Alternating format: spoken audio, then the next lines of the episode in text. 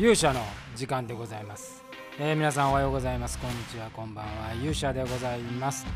本日は2月2日火曜日でございます、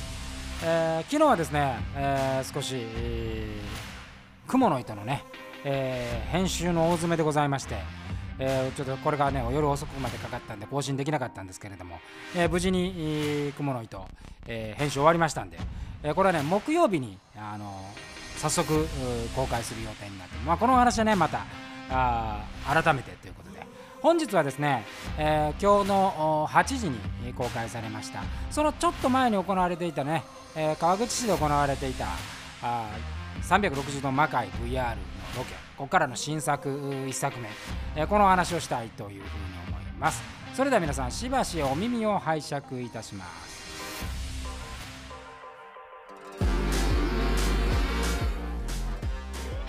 えーということでございまして、まあ、2月もね、えーもう2日目ということでございますけれども、まあ、今年に入って収録した360度魔界 VR、えーそれの一発目ということで末高房 VS、えー、越智康成月夜シャマルの対決というのをね、えーリリースをしました、えー昨年ね11月に行った大型ロケでですね、えー末高房ことあきらさんもぜひ参加してほしかったんですけれどもちょっとスケジュール合わずにですねえーでもやっぱりこのあきらさんの末高房を見たいということで、まあ、今回は末高房の作品をメインにということで、えー撮影をいたしました。今日はねせっかくなんでこの末高房とあきらさんについてねお話をしたいと思うんですがもう本当に末高房といえばあきらさんというねイメージが私の中にもすっかり出来上がってしまっているんで他の人のイメージが湧かないんですけれどもなんかね以前お話を聞いたところとこの末高房と、えー、こう明さん本名野上さんですけどもあの因縁があるらしくてね、えーご本人はそれを調べて、えー実は因縁があるんだよみたいなお話をしていただいたんですけれどもなんかあね通常末高房ってそんなに有名な皆さんがよく知ってる武将ではないとは思うので。えーこの武将をね直感的にこう明さんに当てたというところだからこの2人が引き寄せるものがあったのかなというふうに思います。で登場はですね2015、年から2015年の1月からですから本当にこう明さんも初期の魔界からですね参加してもらってもう当時はこの大三島の話がストーリー中心でしたしこの末、えー高房という人物がまあいわばヒールのトップとして、えーその翌年のこの年のですね12月か2015年の12月の魔界絶命に至るまで、えーまあ、もうヒール軍団のトップとしてね、えーストーリーを引っ張っていってもらった。でその後はまあ現在ごぼう星軍に属して、まあ、いわゆるこうベビーターンをしている状態でございますけれども。この末高房という人物も歴史的に見ればですね、えー非常に興味深い、えー大内家という本当に、まあ、当時こうまあ、中国地方ね今の広島山口、えーここに勢力を持つ大名家でございましてここのまあ筆頭家老として、えー日の本一の侍大将という異名を取るほどの、えーまあ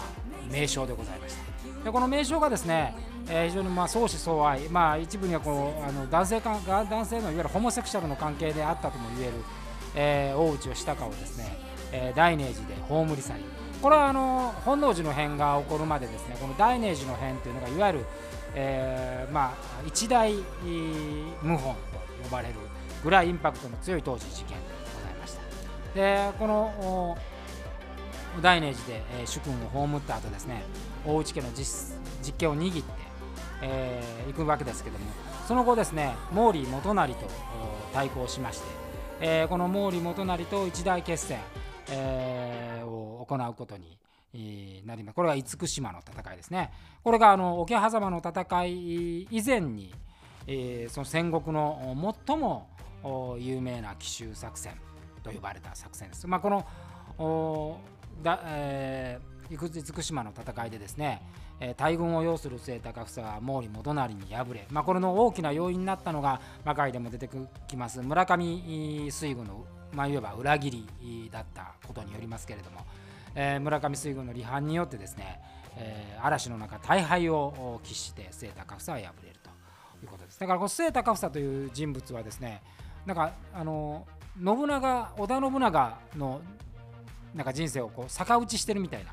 えー本能寺の変で主君を葬りそして、えー、のと言われる大ネジの戦いで、まあえー、主君を葬った後自らはですね桶狭間の合戦のごとく海の桶狭間なんていう言われ方もしますけどもその戦いで敗れて死すという、えー、そういうドラマティックな人生を歩んだ人物でございます。でこの人物をですねあのアキラさんが演じる、えー、冷徹でありながらですねその中にこう秘める熱情みたいなそういうものをですねまあ、アキラさんがこう演じてくれているとやっぱりなんかこうこの2人のね生き様というか魔界ってやっぱその登場人物とキャラクター演じるキャラクターと中の人物がだんだんこう近づいていくんですけれどもなんかこの末高房と明さんというこの相思相愛のようなこのキャラクターにはですねやっぱりそういうものを感じるなと。で今回まああの360度ね初めて出ていただいたんですけれどもまあやっぱり何て言うんですかね肉体の肉体というか戦いの説得力っていうのがもう半端ないなというふうに一つ一つの動きにきちっと相手を仕留める意思があるっていうねまあ、今回の戦いはまあ稽古をつけてやるって言って稽古をつけるんですけども、まあ、当時の戦国武将はこんな稽古をつけたんじゃないかと思うぐらいのこのリアリティのあるね、えー、戦いでございました。まあ、昨今のねこう時代劇とかこう、まあ、大河ドラマもそうですけれどもあの、まあ、舞台なんかもそうですけどやっぱりななんていうんですかね役者の肉体の説得力がやっぱりないなというふうに思うんですよね。でそれが、まあ、のまあ、魔界の場合はね、まあ、レスラー使ってるってことがありますけど、アキラさんは乗馬もできますしね、盾もできますし、そういう意味では、まあ、こういう人がね、僕は大河ドラマとか出たらいいんじゃないかなというふうに思うんですよね。えー、まあね、魔界がこうビッグになればそういうことも可能ですから、そういうことを目指していきたいなというふうに思うわけでございますけど。まあ、何はともあれですね、このシリーズ。まあ、今週、えー新作出しましたけど来週も火曜日に、えー、またこの末高房の主役のやつを出しますんでねぜひ皆さんご期待くださいそして、えー、木曜日にはですね、え、まあいろいろ事情がありまして、えー、雲の板を早速皆さんに公開したいと思うんで、えー、これのね、え、X は誰か、ね、滝の方の相手役は誰かってこれぜひ注目をしていただきたいというふうに思います。ということで、えー、本日の勇者の時間はこの辺りにしたいと思います。それでは皆さんまた明日お会いしましょう。さようなら。